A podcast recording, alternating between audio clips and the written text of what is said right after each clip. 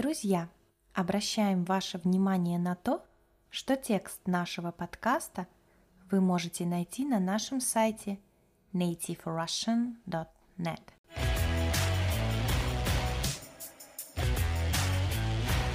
Друзья, всем привет! На связи с вами Настя. В этом подкасте я продолжу читать рассказ «Чук и Гек». Это будет уже третья часть этого рассказа. Если вы еще не слушали первые две части, то вы можете найти их вместе с текстами на нашем сайте или на той платформе, на которой вы слушаете наши подкасты. Я знаю, что некоторым ребятам достаточно сложно слушать это произведение, но это отличная тренировка для вашего слуха, для того, чтобы лучше понимать и воспринимать русский язык. Вторая часть рассказа закончилась на том, что два братика, Чук и Гек, вместе с мамой приехали в Сибирь, где работает их папа. Но почему-то папа не встретил свою семью, что очень сильно удивило и расстроило маму. Она нашла ямщика. Кто это такой, я рассказывала во второй части рассказа «Чук и Гек». И отправилась вместе со своими детишками через тайгу в то место, где живет глава семейства – отец. Ну что, друзья, начинаю читать продолжение нашего рассказа. Почти до сумерек, охая-ахая, на дремучую тайгу они проехали незаметно. Но вот Чуку, которому из-за спины ямщика плохо была видна дорога, стало скучно. Он попросил у матери пирожка или булки. Но ни пирожка, ни булки мать ему, конечно, не дала. Тогда он насупился и от нечего делать стал толкать Гека и отжимать его к краю. Сначала Гек терпеливо отпихивался, потом вспылил и плюнул на Чука. Чук обозлился и кинулся в драку. Но так как руки их были стянуты тяжелыми меховыми тулупами, то они ничего не могли поделать, кроме как стукать друг друга лбами. Объясню несколько слов. Вы услышали фразу «до сумерек». Это значит, что наступили сумерки. Это значит, что начало уже темнеть. Солнце садится, становится темно. Охая и ахая – Значит, человек издает разные звуки, которые означают удивление, злость или радость. Например, о, ох, ах. Эти звуки могут издаваться человеком в разных ситуациях и передавать разные эмоции. В этом рассказе, я думаю, что все удивлялись размером и красоте тайги. Поэтому охали и ахали. Дремучая тайга, значит густая, много деревьев, там темно и иногда страшно. Часто говорят дремучий лес. Ну что, читаю дальше рассказ. Посмотрела на них мать и рассмеялась. А тут ямщик ударил кнутом по коням, и рванули кони. Выскочили на дорогу и затанцевали два белых пушистых зайца. Ямщик закричал. «Эй, эй, ого-го, берегись, задавим!» Весело умчались в лес озорные зайцы. Дул в лицо свежий ветер, и поневоле, прижавшись друг к другу, Чук и Гек помчались в санях под гору, навстречу тайге и навстречу луне, которая медленно выползала из-за уже недалеких синих гор. Но вот безо всякой команды кони стали возле маленькой, занесенной снегом избушки. «Здесь ночуем», — сказал ямщик, соскакивая в снег. «Это наша станция». Избушка была маленькая, но крепкая. Людей в ней не было. Быстро вскипятил ямщик чайник, принесли из саней сумку с продуктами. Колбаса до того замерзла и затвердела, что ею можно было забивать гвозди. Колбасу ошпарили кипятком, а куски хлеба положили на горячую плиту. За печкой Чук нашел какую-то кривую пружину. И ямщик сказал ему, что это пружина от капкана, которым ловят всякого зверя. Пружина была ржавая и валялась без дела. Это Чук сообразил сразу. Сейчас объясню некоторые новые слова. Слово «поневоле» означает «без желания», Человек делает что-то вне зависимости от того, хочет он делать это или нет. Он делает это по неволе. Избушка. Так называют деревянные домики в разных сказках и рассказах. Ошпарили кипятком. Значит, облили кипятком. Читаю дальше. Попили чаю, поели и легли спать. У стены стояла широкая деревянная кровать. Вместо матраса на ней были навалены сухие листья. Гек не любил спать ни у стены, ни посредине. Он любил спать с краю. И хотя еще с раннего детства он слыхал песню «Баю-баюшки, баю, не ложися на краю», Гек все равно всегда спал с краю.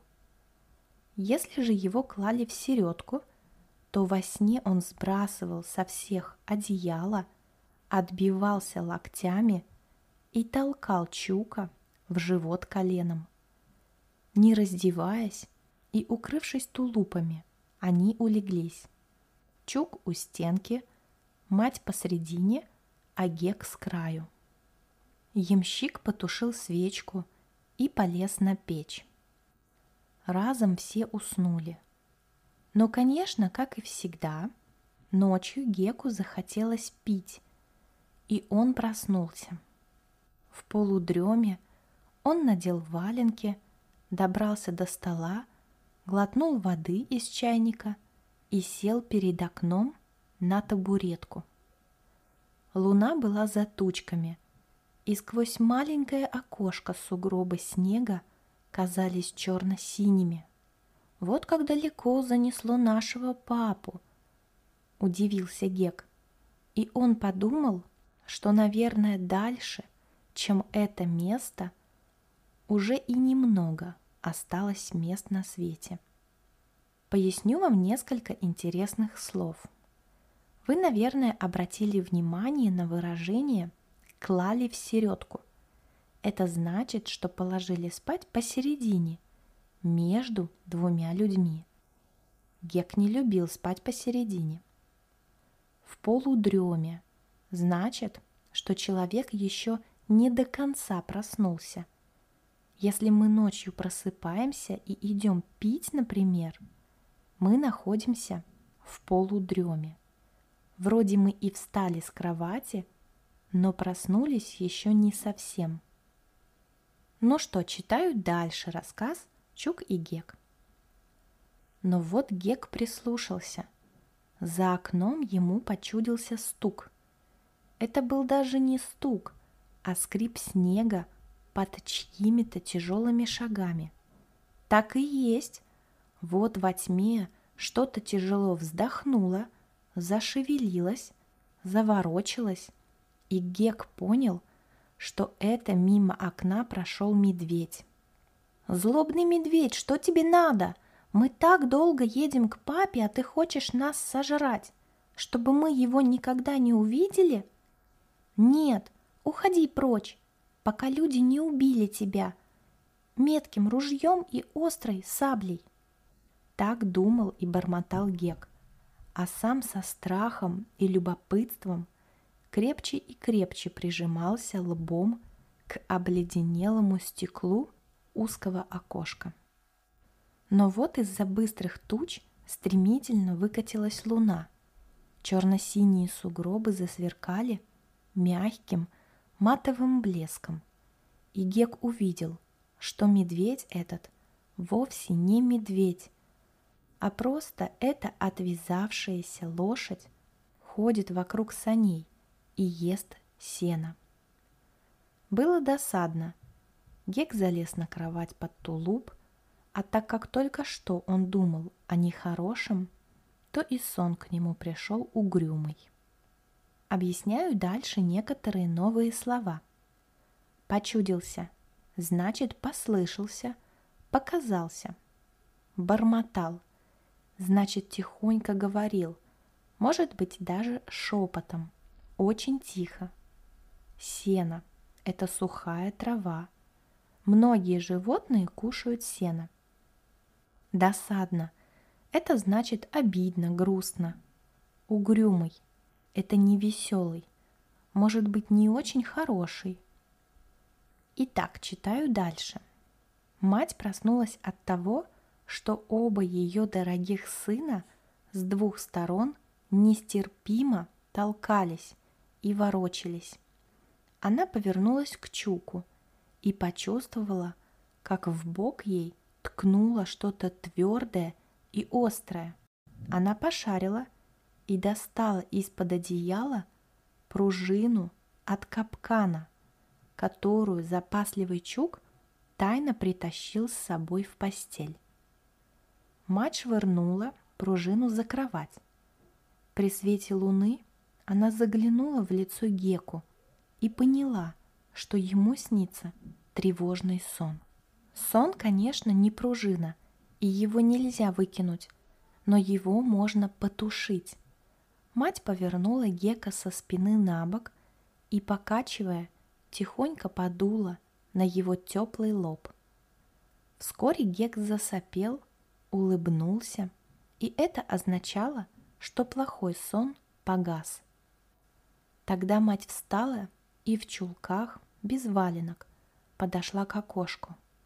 Еще не светало, и небо было все в звездах. Иные звезды горели высоко, а иные склонялись над черной тайгой совсем низко.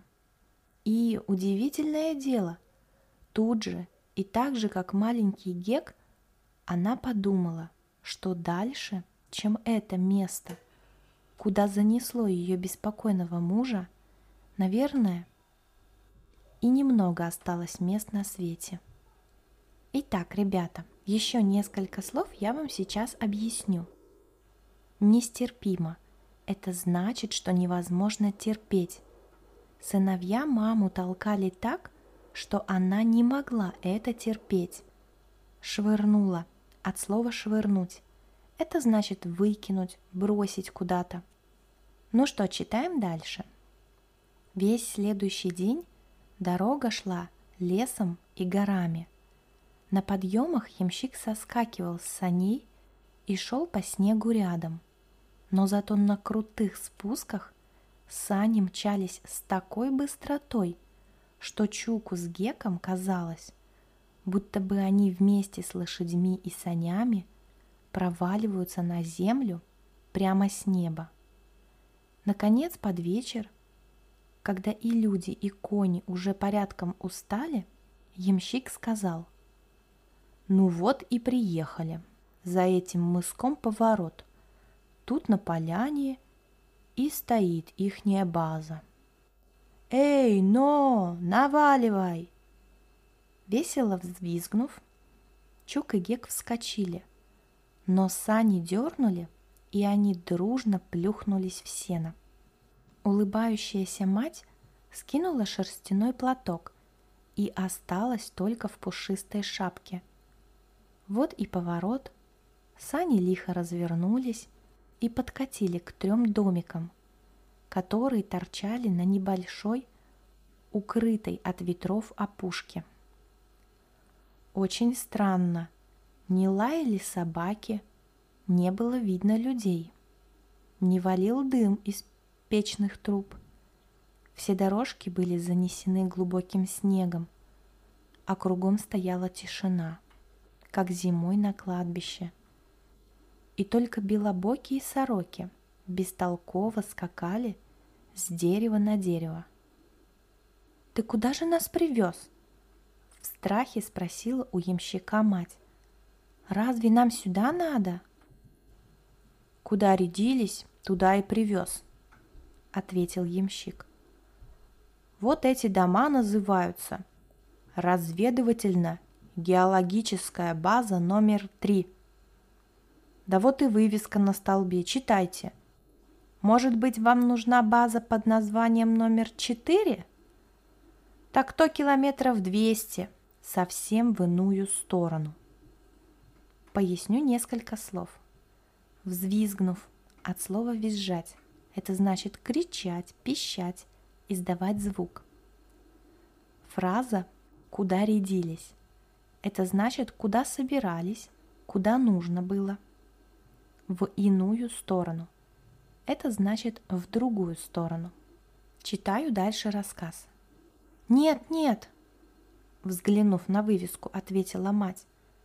«Нам нужно это самое. Но ты посмотри, двери на замках, крыльцо в снегу. А куда же девались люди?» «Я не знаю, куда бы им деваться», – удивился и сам ямщик. «На прошлой неделе мы сюда продукт возили. Муку, лук, картошку. Все люди тут были. Восемь человек, начальник девятый, со сторожем десять. Вот еще забота, не волки же их всех поели. Да вы постойте, я пойду посмотрю в сторожку. И сбросив тулуп, ямщик зашагал через сугробы к крайней избушке. Вскоре он вернулся. Изба пуста, а печка теплая. Значит, здесь сторож – да, видать, ушел на охоту. Ну, к ночи вернется и все вам расскажет. «Да что он мне расскажет?» – ахнула мать. «Я и сама вижу, что людей здесь уже давно нету». «Это я уж не знаю, что он расскажет», – ответил ямщик. «А что-нибудь рассказать должен, на то он и сторож». Итак, давайте еще несколько слов разберем – что же они означают?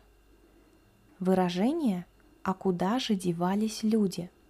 То есть куда люди пропали, куда-то исчезли. Сторожка – это помещение, где обычно находится сторож, охранник. Читаю рассказ дальше. С трудом подъехали они к крыльцу сторожки, от которого к лесу вела узенькая тропка – они вошли в сени, и мимо лопат, метел, топоров, палок, мимо промерзлой медвежьей шкуры, что висела на железном крюку, прошли в избушку. Вслед за ними ямщик тащил вещи. В избушке было тепло. Ямщик пошел задавать лошадям корм. А мать молча раздевала перепуганных ребятишек. Ехали к отцу, ехали, вот тебе приехали. Мать села на лавку и задумалась. Что случилось? Почему на базе пусто? И что теперь делать? Ехать назад? Но у нее денег оставалось только-только заплатить ямщику за дорогу. Значит, надо было ждать, когда вернется сторож. Но ямщик через три часа уедет, а вдруг сторож возьмет да не скоро вернется? Тогда как? А ведь отсюда до ближайшей станции и телеграфа почти сто километров. Вошел ямщик. Оглядев избу, он потянул носом воздух, подошел к печке и открыл заслонку. «Сторож к ночи вернется», — успокоил он. Вот в печи горшок со щами. Кабы он ушел надолго, он бы щи на холод вынес. а то как хотите, предложил ямщик. Раз уж такое дело, то я не чурбак. Я вас назад до станции бесплатно доставлю. Нет, отказалась мать. На станции нам делать нечего. Опять поставили чайник, подогрели колбасу, поели, попили. И пока мать разбирала вещи, Чук с Геком забрались на теплую печку. Здесь пахло березовыми вениками, горячей овчиной и сосновыми щепками. А так как расстроенная мать была молчалива, то Чук с Геком молчали тоже. Но долго молчать не намолчишься. И поэтому, не найдя себе никакого дела, Чук и Гек быстро и крепко уснули. Ну что, друзья, еще несколько слов поясню и будем заканчивать наш подкаст. Сени. Так раньше называли помещение между жилой частью дома и крыльцом. Это небольшая комнатка. Лавка – это деревянная скамейка. Выглядит как длинный стул. Горшок со щами – было такое выражение. Щи – это название супа из капусты. То есть в печи стоял горшок с супом. «Я не чурбак», – сказал ямщик. Это значит, что он неплохой человек. Он имеет в виду, что не оставит маму с детишками в беде. Сегодня мы с вами прочитали достаточно большую часть рассказа Чук и Гек – было много новых слов, а также выражений. Я надеюсь, что вам понятно это произведение. Даже если вы понимаете не все слова, это ничего страшного. Со временем вы будете понимать лучше. Я рада, если вы дослушали этот подкаст до конца, и я уверена, что ваш русский язык будет становиться лучше – и совсем скоро вы будете прекрасно разговаривать на нашем языке. Обязательно оставляйте комментарии. Обратная связь от вас очень важна для нас. Если какое-то слово или выражение вам не совсем понятно, вы всегда можете написать нам, и мы объясним еще раз, что означает та или иная фраза – Спасибо за внимание. Хорошего вам дня!